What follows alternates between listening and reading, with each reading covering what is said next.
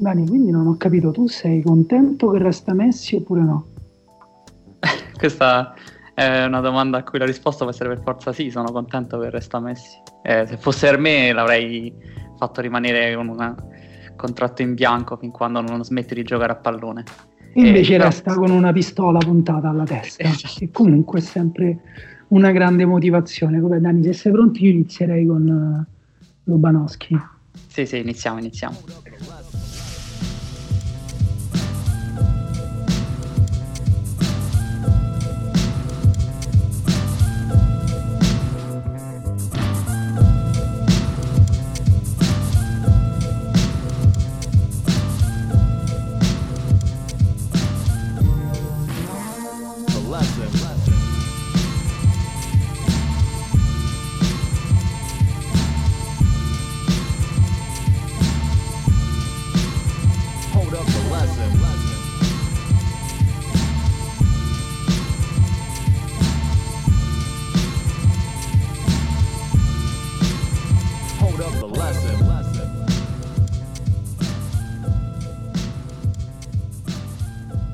E allora questa è la diciannovesima puntata di Lobanowski, podcast tattico di Fenomeno che trovate eh, su Spreaker e su tutte le altre piattaforme dove trovate dei podcast, ma anche sul sito www.fenomeno.eu.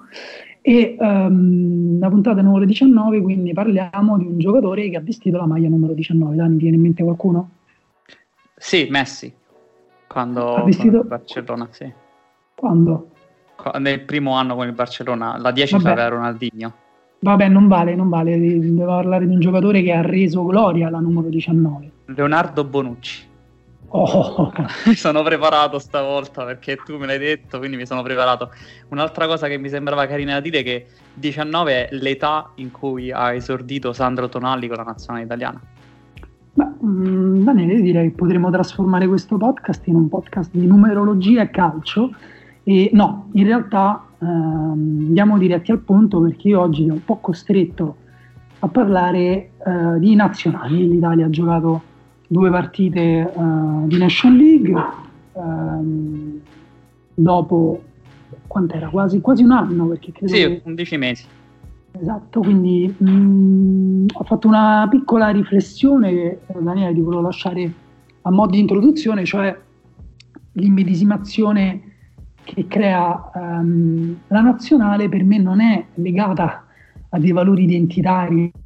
no, di paese, di queste cose qua, però ho capito, vedendo soprattutto l'Italia contro l'Olanda, con tanti giocatori giovani che comunque mi piacciono, su cui bene o male proietto le speranze uh, del calcio italiano dei prossimi anni, mi sono reso conto che per me uh, era un po' un simbolo, cioè proiettavo anche le speranze in generale sulla società italiana, cioè del paese banalmente in cui vivo, come entità giuridica, come giuridica ed economica, eh, un sistema più o meno chiuso eh, in cui appunto noi viviamo da anni, diciamo di, veniamo da anni di decadenza e speriamo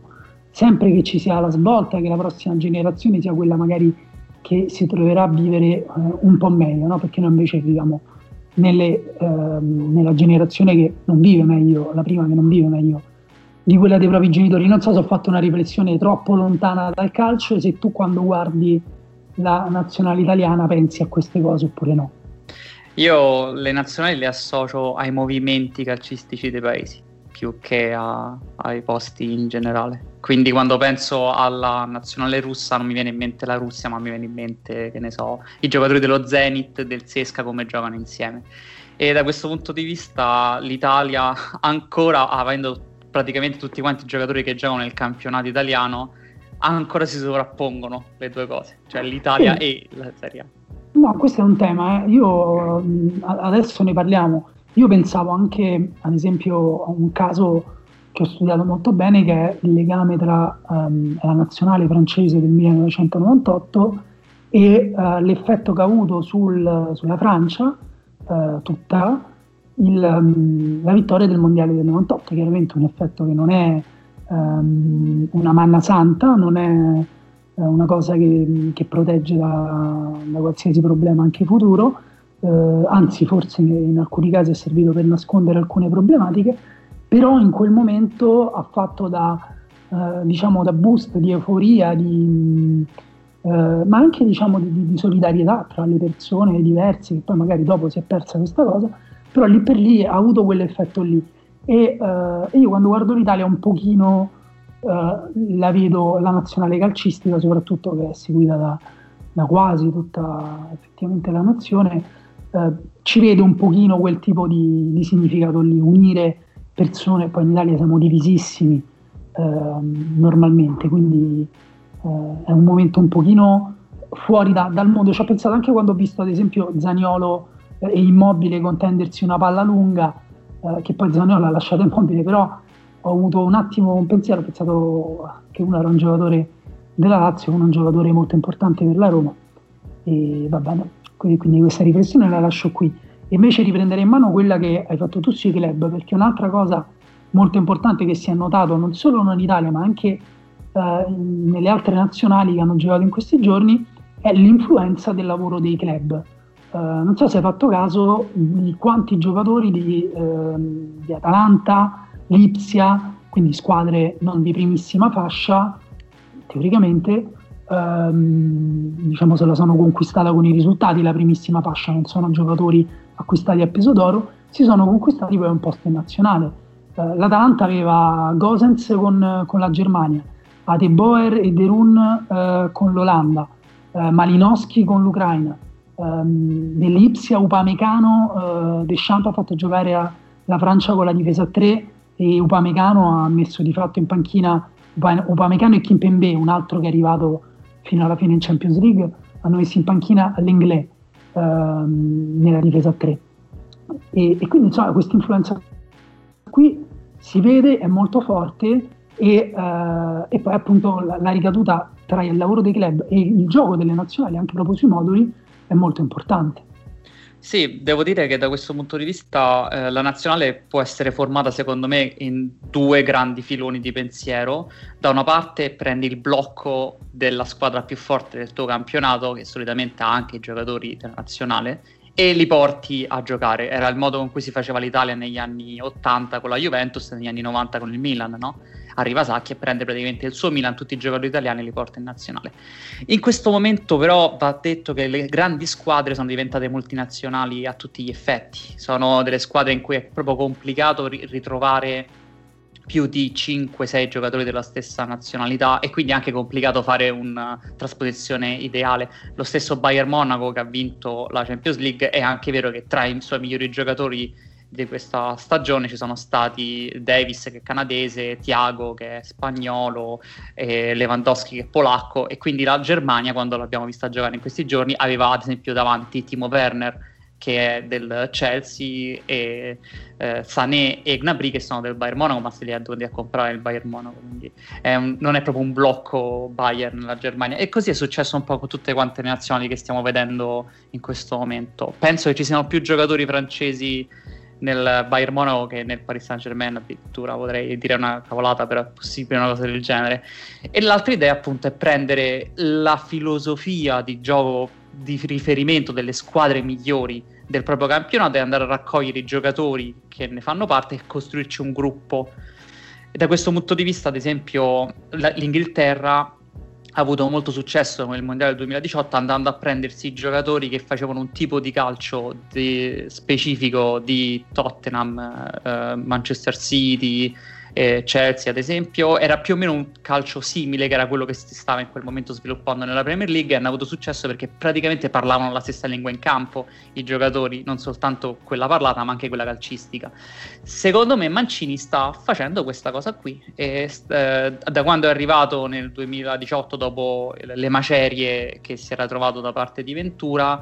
ha deciso che più che prendere il blocco Juventus, faccio un esempio, è andato e si è andato a prendere giocatori che potevano giocare in un modo che lui aveva scelto, che era, ne, possiamo, ne parleremo durante questa puntata, però sostanzialmente molto velocemente, pressing alto, eh, passaggi corti per avanzare la manovra e occupazione di tutto quanto il campo, che sono alcuni dei principi principali del calcio contemporaneo. Lui ha un po' svecchiato, quindi da questo punto di vista la, la, nazionale rispetto a Ventura e però ha preso giocatori che gli servivano in quel modo lì e quindi ti ritrovi ad avere l'attacco con Insigne, Chiesa e Immobile, uno del Napoli, uno della Lazio e uno della Fiorentina e funzionano però perché incredibilmente fanno uh, un gioco che funziona secondo loro, la loro natura secondo me in questo caso quindi sì. da una parte il blocco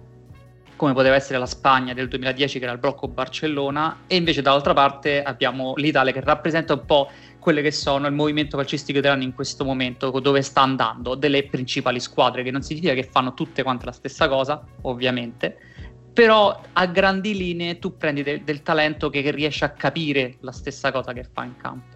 E devo dire, in, re- in realtà a me sembra che um, a volte queste due filosofie opposte si mescolino e si finisca in delle vie di mezzo, come, come sempre. Eh, in questo caso, ad esempio, la nazionale italiana, secondo me, è anche avanti rispetto a gran parte del campionato italiano in alcuni aspetti tattici ed è una cosa unica o comunque rara per le nazionali. Ad esempio parlo, penso al pressing offensivo, in cui in Italia ancora tantissime squadre lo interpretano come uno strumento eh, teso semplicemente a far eh, rilanciare fondamentalmente la palla alla difesa avversaria, recuperarla e poi costruire l'azione con calma. Um, ci sono squadre poi, come ad esempio la Francia uh, di queste ultime uscite, uh, che mescolano la questione uh, del gioco e dell'interpretazione di un giocatore nella sua squadra di club con, con, alcuni principi, magari anche fraintendendoli, ad esempio Deschamps ha um, fatto giocare titolare a tutta fascia sulla destra, la Francia va detta aveva tanti uh, assenti, la Francia ha forse a pezzino troppi giocatori e la sperimentazione di Champ la porta avanti sempre fino all'inizio poi delle competizioni. Ed è stato uh, fortunato in corso durante il mondiale a trovare uh, la formula più adatta, però l'aveva iniziato in un modo e l'ha finito in un altro proprio perché appunto ha tanti giocatori e, e, e, fa ricerca continua. Però ecco, in questo caso la ricerca non ha portato grandissimi frutti, la partita con la Svezia è stata eh, brutta, molto molto brutta e, ehm, e, la Francia giocava ad esempio con eh, la difesa a 3 e a tutta fascia da una parte Digné e dall'altra Dubois. Dubois Milione gioca eh, a tutta fascia a destra, però per equilibrare il, l'esterno sinistro molto più offensivo, Cornet molto più offensivo anche di Digne. Con Digne e Dubois la Francia ad esempio aveva pochissima eh, spinta sulle fasce, pochissima profondità, non hanno quasi mai superato la tre quarti. Davanti alla difesa ha messo due giocatori molto eh, fisici come Kanté e Rabiot eh, e davanti, eh, dietro alle punte c'era Griezmann, le due punte erano Giroud e Mbappé. Se fai da conta dei giocatori, capisci che dei giocatori che possono costruire qualcosa negli ultimi 30 metri, fondamentalmente sono due, Griezmann e Mbappé, più ogni tanto Giroud. Però il peso sulle spalle di Mbappé, ad esempio, è stato enorme. Il gol della vittoria, la Francia ha vinto 1-0, se l'ha inventato lui. E, ehm, però Griezmann invece, ad esempio, ha sofferto tantissimo. Eh, oppure c'è il caso di Upamecano messo in difesa eh, anche per gestire il pallone, la Francia ha gestito molti palloni nella metà campo, a ridosso della metà campo, nella metà campo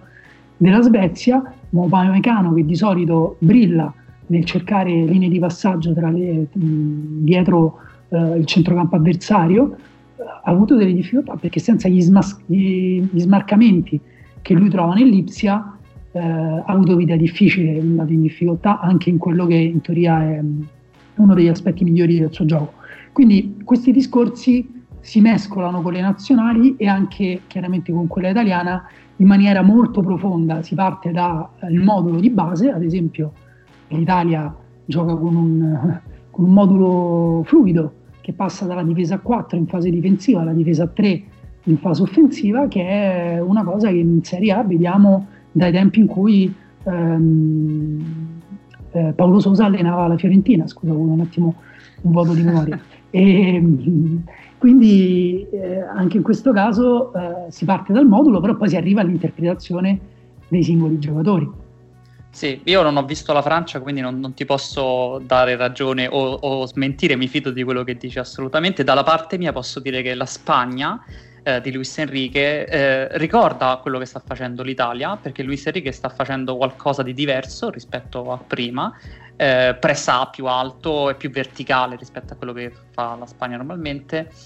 e anche da questo punto di vista è un po' più avanti rispetto a quello che normalmente fa il resto delle squadre nella Liga, dove il baricentro è un po' più basso rispetto a quello che fa la Spagna. E da questo punto di vista è particolare perché è quasi un ritorno agli anni 90 in cui le nazionali erano quasi l'avanguardia dei campionati, mentre per un grande ovviamente avendo più tempo per prepararsi in questo momento i club sono molto più avanti dal punto di vista tattico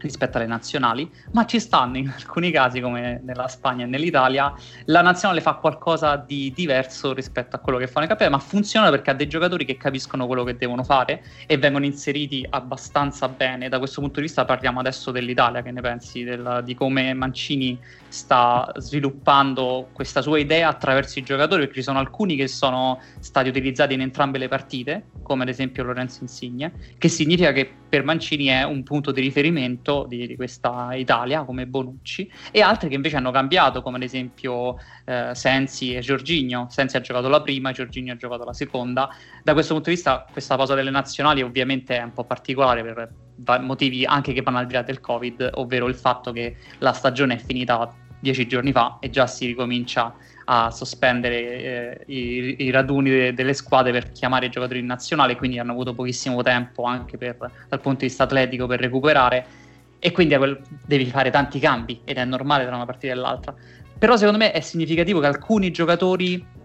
hanno fatto entrambe le partite mentre altri no. Uh, da questo punto di vista, secondo te uh, Insigne è un punto di riferimento di Mancini o è perché non aveva altri giocatori con quelle caratteristiche? Sì, guarda, per me il discorso è, come dire, andrebbe fatto quasi un discorso giocatore per giocatore, no? Eh, che però non è, secondo me, questo eh, il caso di affrontare. Eh, per me è vero che Mancini da una parte eh, va anche oltre, come hai detto te, eh, vuole riprendere un pochino il discorso di nazionale come avanguardia, ma anche perché, parliamoci chiaro, è un discorso che ci serve per colmare un gap tecnico che abbiamo eh, strutturale nei confronti di altre nazioni, quindi secondo me anche non si può parlare uh, delle qualità de- dei giocatori senza parlare poi di come vengono formati, non so se su questo per esempio sei d'accordo. Sono assolutamente d'accordo da questo perché, punto di vista. Perché ad esempio uh, è vero che uh, alcuni giocatori magari che hanno un grandissimo talento rischiano poi di, di, di, di, finire per essere inutili o magari giocatori che ne hanno un po' di meno uh, sono più funzionali, uh, saranno magari più funzionali a questa squadra. Però è vero pure che uh, al momento il talento a disposizione è, correggimi se non sei d'accordo, secondo me è molto ineguale, nel senso ci sono dei giocatori che sembrano nati per giocare in un contesto di controllo con, in cui si toccano in cui devono toccare tanti palloni a partita, in squadre che dominano, in squadre eh, magari con il baricentro alto che appena persa palla la recuperano, e giocatori invece che vengono ancora da quel calcio italiano che eh, forse li ha educati eh, a giocare in campo lungo, in, con, con, spazi lunghi. Eh, anche nel secondo tempo eh, contro l'Olanda, in cui si sono viste un po' più di transizioni, eh, l'Italia non ha sfigurato. Questo, appunto, questa, questa ambivalenza ci permette anche di giocare in contesti diversi. L'Italia può alzare e abbassare il baricentro a seconda dei momenti, però secondo me poi ha creato anche giocatori con eh, una qualità, una precisione elevatissima in una zona del campo, che è quella del centrocampo, eh, soprattutto davanti alla difesa, eh, e poi giocatori invece magari che sulla tre quarti eh, sono meno precisi, sono più giocatori più quantitativi eh, piuttosto che qualitativi, che mh, lavorano sulla costruzione di una serie di pericoli piuttosto che sulla lavorazione in rifinitura di una singola occasione. Sì, hai detto Chiesa e Barella nell'ultima partita con l'Olanda. E... Sì, in realtà stavo, stavo, pensando anche come emblematico possiamo prendere, nel bene e nel male possiamo prendere il gol di Barella, è un'azione molto bella, ma è un'azione anche impossibile da allenare, è impossibile da ripetere. Adesso il calcio non è una scienza dove devi poter ripetere l'esperimento più volte e, e, ottenere lo stesso effetto. però ehm, diciamo che se quattro giocatori devono fare una giocata difficile a livello concettuale e a livello pratico per arrivare eh, poi ad arrivare a sfruttare quella superiorità eh, o quella, scusa, non superiorità ma quella eh, presenza in aria che l'Italia eh, riusciva sempre a creare portando appunto Barella oltre agli attaccanti e ogni tanto anche Locatelli arrivava a ridosso dell'area per, se tu per sfruttarla hai bisogno di ehm, invenzioni di questo tipo, eh, secondo me è perché da qualche altra parte manchi. Secondo me in quella zona di campo, negli ultimi 20 metri, mettiamo anche 30, non devi lavorare su delle giocate eh, meccaniche, eh, memorizzate, non sto assolutamente dicendo questo, però avere dei giocatori precisi con un controllo eh, più preciso, con dei passaggi eh, più precisi, eh, più corretti, con una visione di gioco abituata maggiormente a cercare lo smarcamento e poi che li spinge a smarcarsi a loro volta, secondo me moltiplichi gli spazi in cui poi possono muoversi e in cui possono giocare la palla, se, hai, se hai più giocatori di questo tipo. Invece l'Italia, secondo me, paga un pochino il fatto eh, che molti giocatori siano giocatori eh, abituati, cresciuti sul livello individuale, poi sono anche alcuni giocatori migliori, prendiamo anche Zaniolo che poi purtroppo si è infortunato, quindi è anche un discorso a parte, però era forse il talento più uh, su, su, cui non solo i tifosi della Roma riponevano più speranze per il futuro del,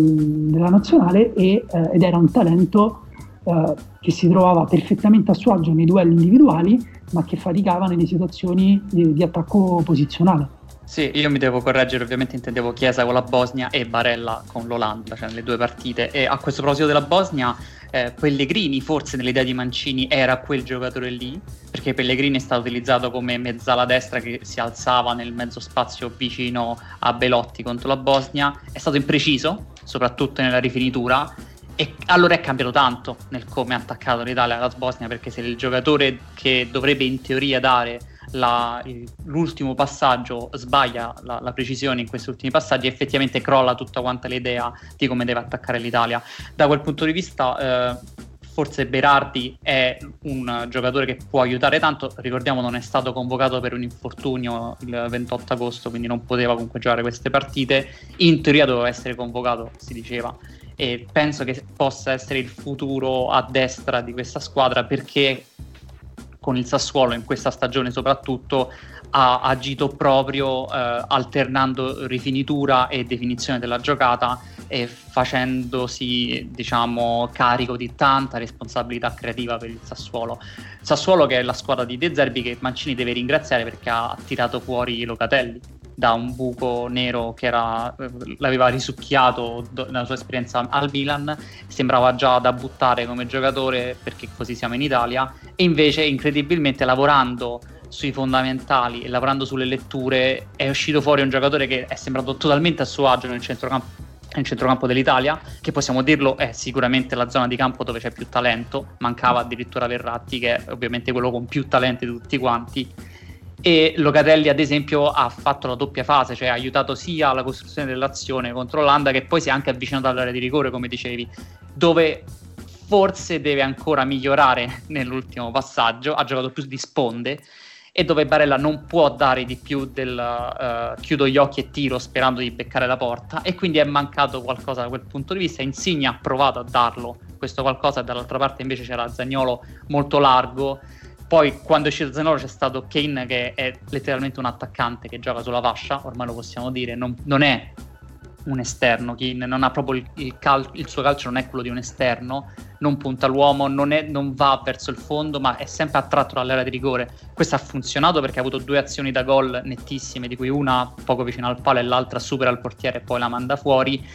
Però significa anche che hai eh, Immobile e Kine che vanno verso l'area di rigore e ti manca la rifinitura ancora una volta. Lì eh, manca talento, probabilmente. È anche vero che, come diciamo, sai, queste convocazioni sono state fatte anche in base alla disposizione dei giocatori che aveva eh, Mancini e, e, là, guarda caso, era proprio il momento in cui mancava qualcuno. Zagnolo poteva darlo, ma è, come, come si è fatto male. Io mi concentrerei, secondo me, sul lavoro che ha fatto Mancini nella eh, costruzione della manovra, eh, da, proprio nell'uscita palla, dove secondo me ha lavorato più di tutti quanti eh, in questi mesi. Eh, L'Italia fa un'uscita palla molto particolare, l'ha già descritta tu brevemente perché è asimmetrica, fa salire il terzino sinistro all'altezza dei centrocampisti e poi a, eh, tiene fermo quello destro così da avere un'uscita con tre giocatori centrali, blocca due centrocampisti e uno invece lo alza tra le linee. Di fatto quindi è un'uscita con cinque giocatori di campo più il portiere. Il portiere non è molto utilizzato, devo dire, da, dall'Italia, anche quando Chiellini ha provato a darla indietro è stato un po' un momento di, di panico contro l'Olanda. Però è interessante perché divide la squadra in due blocchi di fatto, no? Sei d'accordo? Quello che sì. crea e quello che deve concludere l'azione. Esatto, questo secondo me è proprio il punto eh, centrale della questione. Eh, da una parte abbiamo dei giocatori che crescono in contesti che non sono, appunto abbiamo detto, Sassuolo, eh, non sono contesti eh, di primissima fascia. Quindi il Locatelle, ad esempio, non è un caso se quando si arriva in zona di rifinitura non ha ancora sviluppato quel tipo di abilità, perché probabilmente se giocasse in una squadra con il 50, 60, con 60, 70% di possesso palla ogni partita, se arrivasse a muoversi su, un, su una direttrice più verticale ogni settimana, magari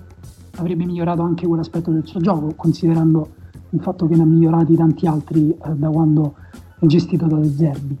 E De Zerbi appunto non allena um, una delle squadre di, di primissima fascia del campionato e dall'altra ehm, c'è la questione che alcuni giocatori sono perfetti per quel tipo di costruzione anche dal basso, prendi anche Bonucci, eh, mentre altri sono un po' più a disagio come Chiellini, però quella, è, quella manovra che hai descritto te ehm, dà grande solidità, in realtà è grande tranquillità quando hanno la palla, devono, difficilmente devono inventarsi il passaggio geniale eh, che hanno pochissimi calciatori, ma quasi sempre trovano un passaggio magari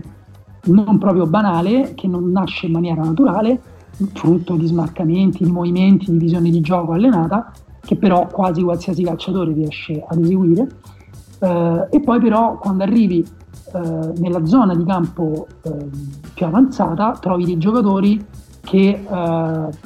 si girano fondamentalmente e provano a concludere l'azione con una marcia superiore e quando non eh, aumentano la marcia, ci sono state anche tante azioni in cui l'Italia ha tenuto la palla, mi viene in mente un momento in cui Immobile si è allargato sulla sinistra, si è scambiato eh, a lungo palla co- con Insigne, poi non ricordo se è finito con un tiro di Insigne o, o come è proseguita l'azione, però ehm, sempre provando a, a, a lavorare all'altezza dell'area di rigore, tirando fuori eh, la difesa avversaria creando lo spazio dove si può inserire qualcuno eh, senza palla e che possa essere servito. Però eh, secondo me il problema di fondo è che da una parte ci manca la qualità individuale, cioè eh, la capacità di, mh, la capacità di giocare nello stretto, banalmente, sì. in Italia hanno pochissimi, proprio pochissimi giocatori, non è che Barella ehm, è un giocatore a cui tecnicamente manca qualcosa. Barella però è un giocatore eh, che è abituato a giocare eh, in maniera dinamica fondamentalmente, sempre in movimento, sempre, con, ehm, sempre ad alta velocità e con dello spazio eh, in cui eseguire la giocata, o comunque con, dire, con, con poco tempo, però in realtà appunto senza mai rallentarlo questo tempo. Non so se sto se sono, ho fatto un discorso confuso, però una, una, cosa è avere, una cosa è giocare velocemente, un'altra cosa è giocare in spazi stretti, magari anche con calma. All'Italia mancano quel tipo eh, di giocatori là e un po' è per ragioni strutturali, perché banalmente non vengono, non vengono selezionati e non vengono allenati i giocatori che sì. debbano mantenere il controllo negli ultimi 20 metri. Sì, Quindi, giocare velocemente. Questa è proprio una cosa che ci serve. Sì giocare velocemente fa riferimento alla velocità con cui il pallone viene scambiato no? e alla, alla, alla, capacità di essere verticali, invece eh, giocare nello spazio è perché tu hai poco spazio perché stai nella metà campo avversaria con tutta quanta la squadra, hai più avversari vicini e quindi giochi nello stretto. Puoi giocare sia veloce che, che lento nello stretto, ma è diverso dal giocare veloce con la palla che va veloce. Barella è abituato con la palla che va veloce perché nell'Inter fanno delle combinazioni studiate in allenamento e quindi la palla va quasi a memoria e soprattutto hanno campo davanti e con l'Italia invece doveva giocare con uh, combinazioni molto meno studiate in modo evidente perché ecco Verciano non possono riunirsi tutti quanti tre volte a settimana e con poco spazio perché l'Italia si è praticamente mangiata il campo contro la Bosnia e contro l'Olanda, in cui stranamente l'Olanda ha deciso di eh, non riuscire a contrastare il possesso palla dell'Italia e quindi si è fatta schiacciare. Eh, lì, secondo, me, secondo me Dani c'è effettivamente, eh, si vede l'importanza di avere eh, un impianto tattico preparato e studiato anche con le nazionali, fa, sì. anzi fa una differenza forse superiore nei, nei club quasi sempre la squadra eh, prende, eh, le due squadre prendono misura sull'avversario e studiano se sono squadre che prezzano eh, un sistema di pressing, ma se sono squadre che non prestano comunque studiano un modo eh, per, mh, mm, con cui incanalare il possesso avversario, con cui contrastare la fase di possesso appunto avversaria.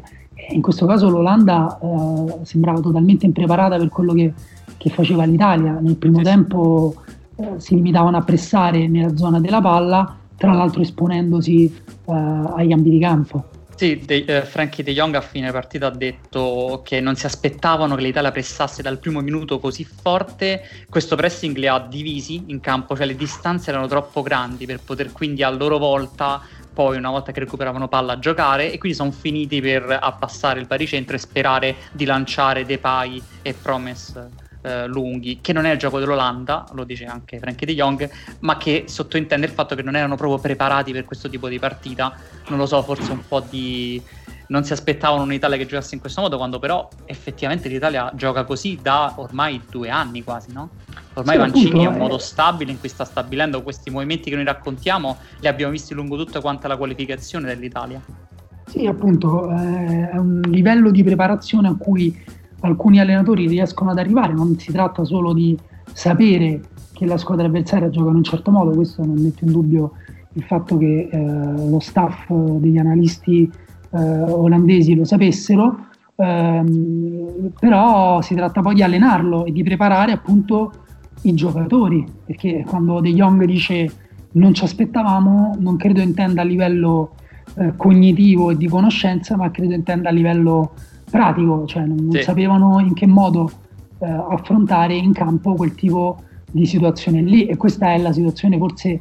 peggiore eh, che possa mh, capitare ai giocatori e questa è una responsabilità e un livello eh, di allenamento che dipende da, eh, dall'allenatore, quindi in questo caso da Ludwig non so se l'ho pronunciato bene.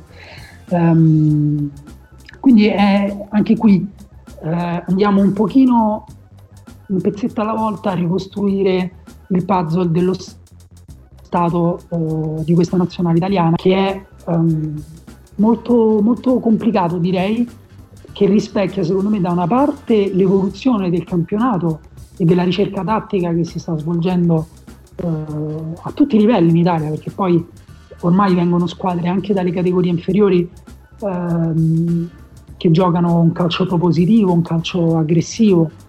E, ehm, e dall'altra uno sviluppo del talento che vediamo chiaramente in giocatori come Barella, Chiesa, Zaniolo, ehm, ma mettici anche Tonali che è un giocatore ad esempio molto più verticale e dinamico di quel, di quel che si dice,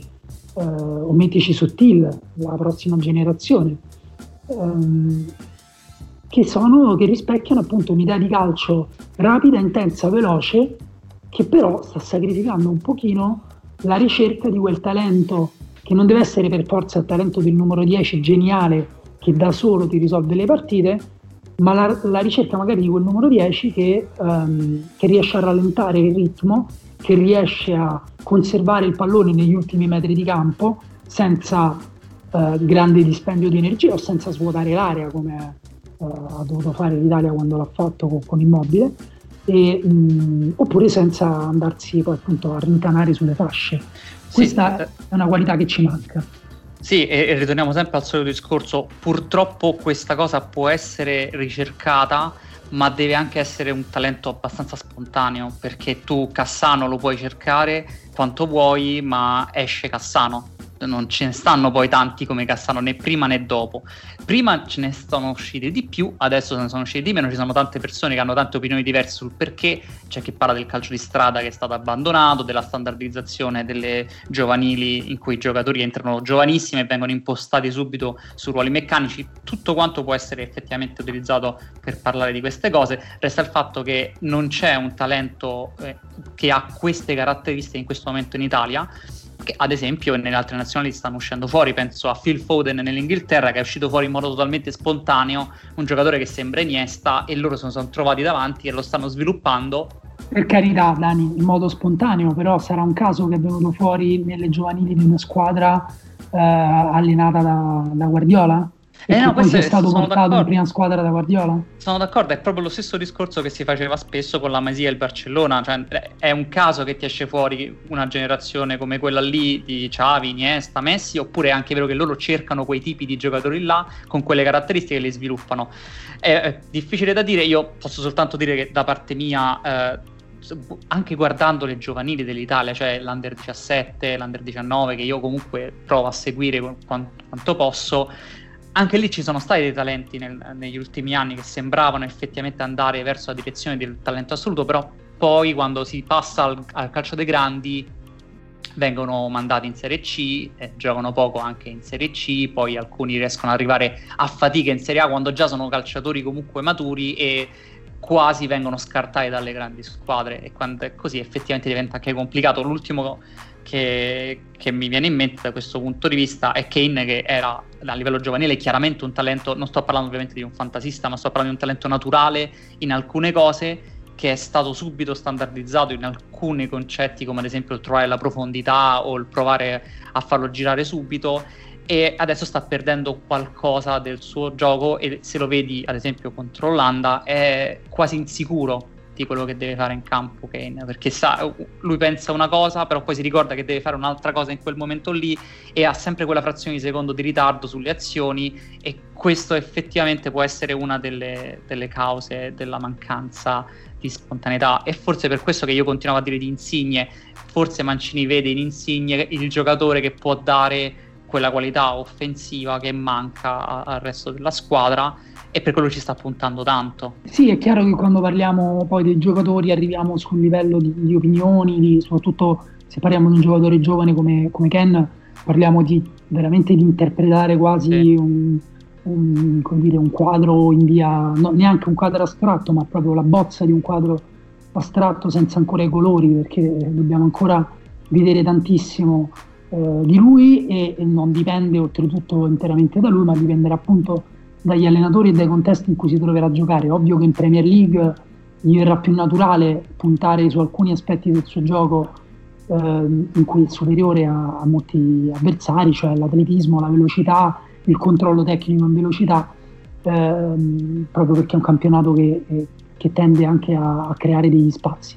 Quindi mh, se invece parliamo ad esempio di Insigne, eh, anche qui eh, lui chiaramente finisce fuori da quel discorso che facciamo di giocatori che non hanno un controllo tecnico per giocare nello stretto, Insigne ce l'ha e come, però non è mai stato allenato, ehm, cioè è stato allenato solo, solo, solo da Sarri, scusami, eh, a giocare nel contesto eh, del gioco posizionale. Sì. Ehm, e non l'abbiamo mai visto invece in nazionale con allenatori che provassero a sfruttare queste sue qualità con compagni però che al tempo stesso sappiano dargli degli appoggi rapidi, efficaci e um, che gli permettano appunto quel tipo di movimenti e che sappiano anche prendersi altre responsabilità. Detto questo, Dani, appunto siamo finiti a parlare um, sul piano delle opinioni. Uh, erano tantissimi mesi, abbiamo detto nove che non vediamo la nazionale. Io appena l'ho vista contro una squadra di alto livello come l'Olanda, tenerle testa dal punto di vista tattico, tenere testa alcuni giocatori dal punto di vista individuale. Locatelli a un certo punto fa un sombrero a centrocampo pazzesco a Wijnaldum, eh, che è comunque uno dei migliori centrocampisti eh, europei. Eh, non sfigurare di fronte a De Jong, Van de Beek, eh, De Vrij, eh, anche giocatori come Immobile che per esempio da tutti i tifosi non laziali vengono, eh, viene un po' come dire sminuito su alcune qualità, invece la sua intelligenza tattica nel muoversi ai lati di, di, di, Van, eh, scusa, di, Van Dyke è stato abbastanza evidente secondo me. E, però la prima cosa che ho pensato è dove può arrivare quest'Italia, quindi ce la giochiamo di nuovo con tutti come nel 2016, quasi ci fermeremo, dobbiamo comunque accettare che sarà un percorso il nostro da outsider, eh, da bella outsider magari, però che a un certo punto si fermerà contro una squadra con troppo più talento. Eh, cioè sì, secondo me in realtà questa è la mia idea. Qual è la tua? Io ti posso dire che stavo pensando la stessa cosa guardando la partita con l'Olanda e, ho pensato anche al fatto che quando ero piccolo ero abituato ad un'Italia che partiva sempre come favorita eh, di qualsiasi competizione contro qualsiasi avversario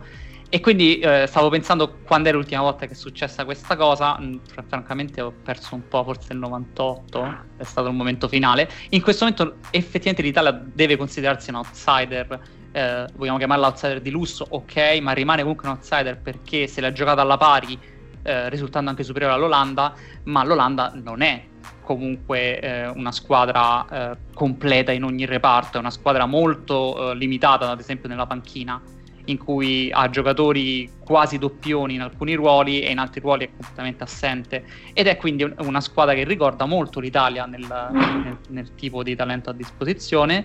e non è, non è ad esempio la Germania, non è la Francia, contro quelle nazioni là che abbondano di talento e hanno un percorso comunque già sviluppato di successo, l'Italia deve necessariamente pensarsi come outsider. Che sia poi questo il modo per affrontare le squadre più forti eh, non è chiaro perché l'Italia effettivamente così sta, eh, si sta mettendo alla pari nei confronti della Germania, pensando di giocare in questo modo contro la Germania e non sappiamo se è il modo giusto per affrontare la Germania o se magari alle prime difficoltà non si ritorna ad abbassare il baricentro come è successo nella parte finale con l'Olanda. I risultati non mi sono sembrati fantastici nella parte finale della partita in cui hai abbassato molto il baricentro e hai pensato di dare sfogo alla, all'attacco olandese e la mia paura è che mentre con Conte l'idea di essere outsider era anche nella tattica utilizzata da Conte, con Mancini c'è forse una, un motivo di orgoglio nel dare il rinascimento alla, a, all'Italia e dare quindi tanto uh, spazio a questi giovani talenti e, e rischia poi di, di, ritrovarsi con uh, una nazionale più forte nell'organico che gioca allo stesso modo tuo ma meglio. E questo sì. secondo me è un po' la, la, a, a, quasi un anno dal, dall'europeo è un po' il tema fondamentale dell'Italia. Quindi non me la vuoi fare una, una previsione, Daniele? Secondo te adesso, come adesso, l'Italia all'interno appunto delle nazioni europee più o meno dove sta? Sta dietro 4, 5, quante squadre? Eh sì, guarda, personalmente penso sia dietro Francia, Germania, se la gioca con la Spagna e l'Inghilterra, però l'Inghilterra ha tanto talento giovane che sta uscendo molto rapidamente, quindi in previsione di una stagione forse l'Inghilterra la metto con la Francia e la Germania. Diciamo che quindi l'Italia è all'altezza dell'Olanda, appunto, di queste nazionali poco sotto quelle che sono le eh, favorite d'obbligo perché la Francia non soltanto perché ha vinto il mondiale, è che ha veramente troppo talento a disposizione e una squadra già abituata a raggiungere livelli più alti. E un'altra squadra che aggiungo è il Portogallo, che ho visto in queste partite e mi ha fatto veramente un'impressione ottima. E rimane ma... una squadra mo- molto speculativa, ma funziona. ma guarda, ci sono, ci sono anche altre squadre interessanti che possono fare dei piccoli exploit come il Galles insomma, vedremo, presto per parlare di europeo, però effettivamente già il fatto che ci stiamo facendo queste domande, eh, secondo me è buon segno, perché appunto è meglio questo che, come dici te, invece partire pensando di essere la favorita e poi prendersi eh, il cosiddetto muro eh, in faccia. Detto questo, Daniele... Era il 2002, il 2002 è l'ultima volta che è successa questa cosa, no? Eh sì, la Corea. Eh, detto questo, non sveleremo neanche questa volta perché cosa sta alla V eh, tra Daniele e Morrone, però ti ringrazio, eh, ricordo a tutti che eh, possono trovare Lobanowski su uh, Spreaker, fenomeno.eu, su iTunes, Spotify, insomma, dove vi pare a voi, parlatene ai vostri amici se vi va, e perché comunque siamo sempre in quattro gatti, eh, e mh, venite sul sito invece di fenomeno.eu per il grandissimo quiz di Marco Dottavi che, mi dispiace dirlo, Daniele Bummorrone, ma è sempre nettamente migliore delle nostre puntate. Quella è la vera forma d'arte di Lobanowski. Noi facciamo le puntate solo per permettere a Marco poi di fare, o per costringere Marco, visto che ha già tante altre cose da fare, eh, a fare il quiz. Sì, noi siamo l'antipasto e lui invece è il vero artista che dà il dolce a tutto quanto. Bravissimo. Ciao Daniele Ciao. ciao, ciao Daniele.